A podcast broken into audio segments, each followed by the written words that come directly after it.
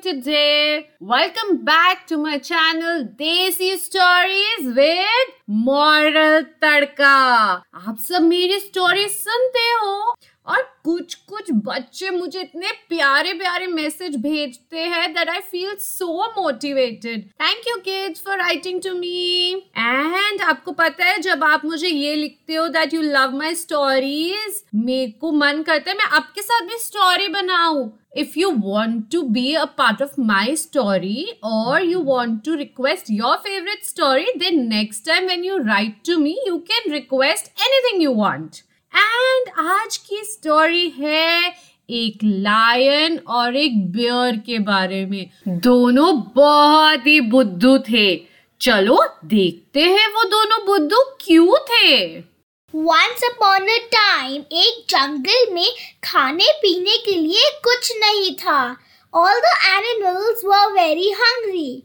One day, a lion and a bear attacked a deer at the same moment. The lion said, इसे मैंने पहले पकड़ा था। I am gonna eat it तुम जाओ यहाँ से।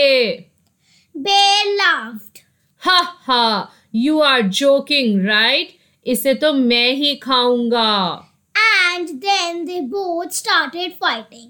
दोनों बहुत लड़े बहुत लड़े और बहुत ही लड़े। They had hurt each other very badly और दोनों ज़मीन पर गिर गए। दोनों को इतनी चोट लगी कि वो हिल भी नहीं सकते थे।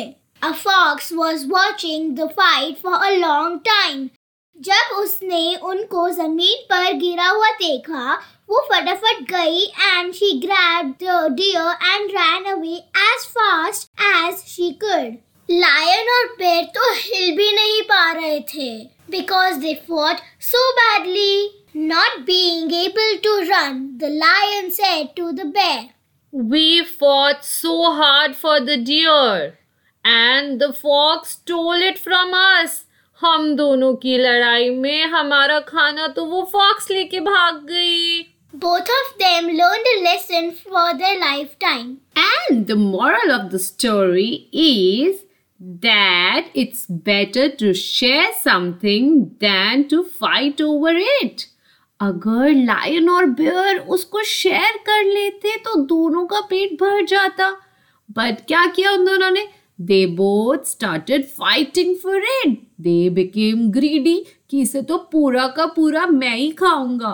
And what was the result उन दोनों ने एक दूसरे को इतना मारा इतना मारा कि वो दोनों खड़े भी नहीं हो पा रहे थे और कोई तीसरा आके फ़ायदा उठा के चला गया।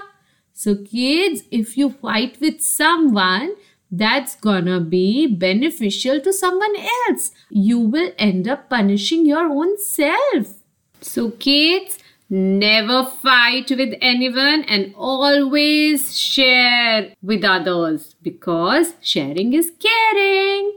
Thank you, kids. If you like my story, if you want to say anything to me, please write to me at happinesswithramika at gmail.com and follow us on Instagram at Desi Stories with Moral Tadka. Thank you.